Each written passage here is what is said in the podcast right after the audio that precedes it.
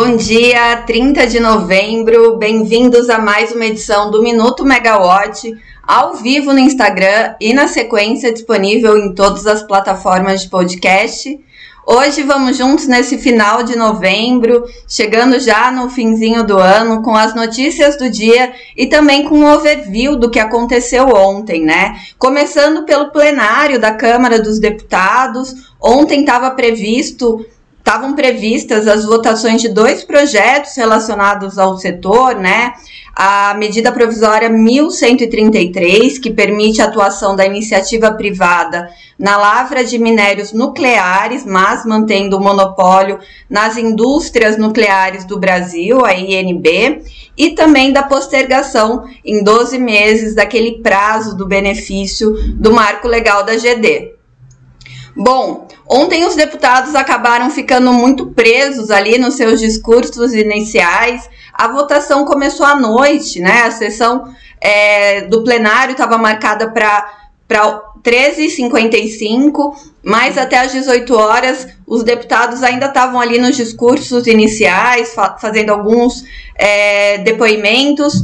Então, com pouco tempo e uma pauta extensa, esses dois projetos ficaram para a sessão de hoje, também marcada para treze e cinquenta e cinco, sessão extraordinária. Falando do marco legal da G D, né, e dessa postergação, ontem os diretores foram muito críticos na reunião ordinária de diretoria da ANEEL sobre os subsídios e as decisões do, do Congresso Nacional, É, que acabam impactando as tarifas de energia. E depois o diretor Sandoval Feitosa até destacou, né, que é, vários projetos são aprovados, ou, como o da suspensão do sinal locacional e do marco legal da geração distribuída, incluindo novas rúbricas na, ou prolongando prolongando as rúbricas da conta de desenvolvimento energético, né, que é um fundo setorial que subsidia muitas ações de políticas públicas. E depois os deputados, os parlamentares, querem suspender tarifas ou reclamar das tarifas. Então, o diretor Sandoval Feitosa foi muito crítico nesse ponto, e justamente ontem que a ANEEL lançou o Subsidiômetro, que é uma ferramenta que abre A, o, os subsídios incluídos na conta de desenvolvimento energético por região, por área de concessão, mostra ali é, qual rúbrica é, tem um valor maior dentro da conta, qual concessionária paga um valor maior, ou qual consumidor numa área de, de concessão paga um valor maior dentro da conta de desenvolvimento energético. Então, ontem, antes mesmo da, da leitura, né, da ata da reunião anterior e da, da ordem do dia, né, dos, das pautas que iam ser deliberadas, houve a apresentação do subsidiômetro e os diretores aproveitaram para serem bem críticos, né, nesse ponto. No caso da micro e mini geração, eles mostraram ali no subsidiômetro que, dependendo da área de concessão, o impacto na tarifa desse subsídio pode variar entre zero vírgula oitenta e dois por cento a oito vírgula nove por cento nas tarifas de energia.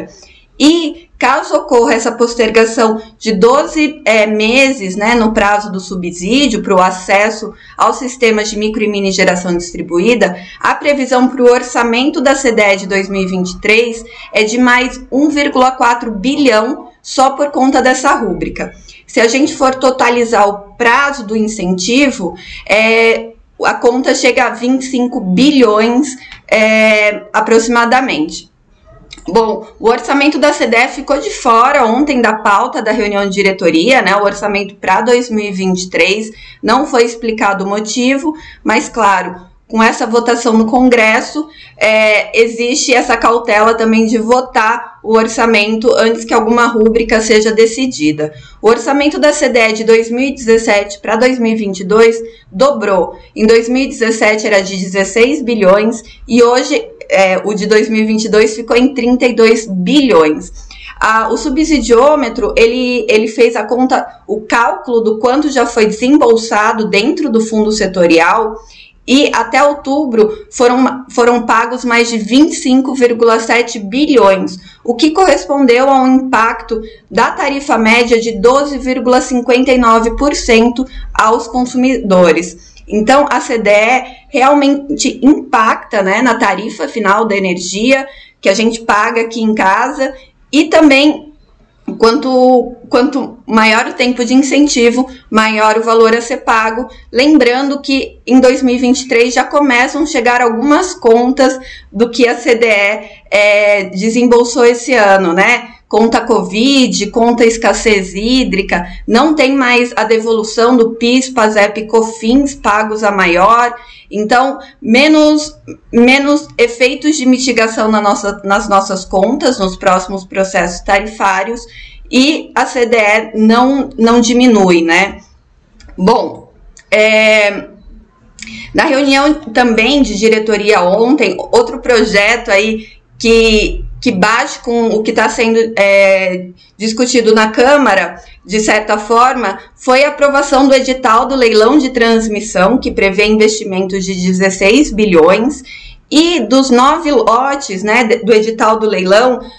Esse edital é o primeiro de dois mil e vinte e três, que está previsto para trinta de junho de dois mil e vinte e três, e dos nove lotes que vão ser... É, colocados para licitação, sete são para escoamento da geração renovável do Nordeste para o Sudeste. Então, sete dos nove lotes, e quatro desses sete lotes possuem mais de mil quilômetros de linha de transmissão cada um. Para esses lotes, as áreas técnicas da ANEEL já verificaram que há um, um problema de licenciamento ambiental que tem é, sido verificado no, nos últimos empreendimentos construídos. Então, houve um aumento no prazo de construção dessas linhas, de sessenta meses para sessenta e seis. Então, quatro lotes têm prazos de sessenta e seis meses. É um processo de abertura de consulta pública, então toda a sociedade pode é, discutir sobre o tema, né, e sobre se isso realmente vai entrar em vigor, mas inicialmente já é uma proposta, uma inovação dos leilões anteriores. Para esses casos, os diretores já calcularam que cerca desses dezesseis bilhões, né, caso as normas do sinal locacional sejam suspensas é, no Senado, o tema já foi aprovado pela Câmara, é, se as regras forem suspensas, existe a possibilidade de um impacto aí dos consumidores do Nordeste terem um, um efeito a mais, um custo a mais de um vírgula seis bilhão é, para serem custeados por conta desses investimentos nessas novas linhas. Bom, temos dados bem fresquinhos aqui da revisão da carga quadrimestral dois mil e vinte e três, dois mil e vinte e sete, né? A gente falou no começo da semana que hoje à tarde o Operador Nacional do Sistema faz um workshop para explicar os dados e as premissas econômicas de, dessa revisão da carga. E os dados, já que o O N S publicou ontem, mostram uma carga projetada para dois mil e vinte e três no Sistema Interligado Nacional menor na, na comparação com o que foi apresentado na revisão quadrimestral da carga de agosto, né, na segunda revisão quadrimestral de dois mil e vinte e dois. Antes estava previsto um crescimento de três vírgula um por cento na carga de energia do próximo ano, e agora a revisão aponta dois vírgula sete por cento de crescimento. Bom, o motivo disso é a expectativa de uma atividade econômica mais branda em dois mil e vinte e três, influenciada pelo cenário externo adverso, né? Questões de óleo e gás e da guerra da Rússia na Ucrânia, além de preocupações fiscais e efeitos da política monetária. E com tudo isso, a revisão do crescimento do P I B, que antes estava em um por cento, deve fechar em zero vírgula sete por cento no, no próximo ano. Bom, os indicadores previstos para dois mil e vinte e seis também foram, foram revisados. Em grande parte, eles devem ser atingidos só em dois mil e vinte e sete, né, no, no final do horizonte projetado. Então, antes se esperava que a carga chegaria a oitenta e um gigawatts médios em dois mil e vinte e seis, e os novos dados apontam para setenta e nove vírgula nove gigawatts médios, um pouco mais baixo. Movimento interessante e que vale a pena ler a matéria completa na Megawatch. A Camila Maia tá aí num, num fuso horário de três horas a mais do que a gente aqui. Então, ela e o Rodrigo Polito já estão adiantando bastante coisa na manhã da Megawatt. E falando em Rodrigo Polito, ele conversou com o presidente da P S R, o Luiz Augusto Barroso, que é um especialista frequentemente consultado, né, por governos do Brasil e também do exterior para explicações técnicas sobre o mercado de energia. E o Barroso avaliou que a equipe que atua no trabalho de transição de governo na área de energia de energia possui larga experiência, o que deve alimentar a expectativa de que surjam propostas que possibilitem energia barata, limpa e segura para o desenvolvimento econômico do país. Nesta quarta, está prevista a entrega de um relatório preliminar da equipe de transição, né, de energia, que deve trazer um diagnóstico do setor e as ações emergenciais que vão ser propostas para os cem primeiros dias de governo. Então, a gente fica na expectativa é, desse relatório, a matéria completa também do Rodrigo Polito com o Luiz Augusto Barroso, está lá na Megawatt. Antes de terminar o nosso giro de notícias, hoje tem o Nono Fórum, é, Nono Fórum do Biogás, promovido pela Associação Brasileira de, é, de Biogás, a ABiogás, e com alguns dados interessantes também, né? O fórum vai ser realizado aqui em São Paulo, na APAS, é, hoje e amanhã, e o que a ABiogás deve apresentar, né, de projeção é de uma produção de trinta milhões de metros cúbicos de biogás por dia em dois mil e trinta, o equivalente à redução de dois milhões de toneladas de metano, que tem é, que pode responder por toda a meta brasileira do Acordo Global de Metano.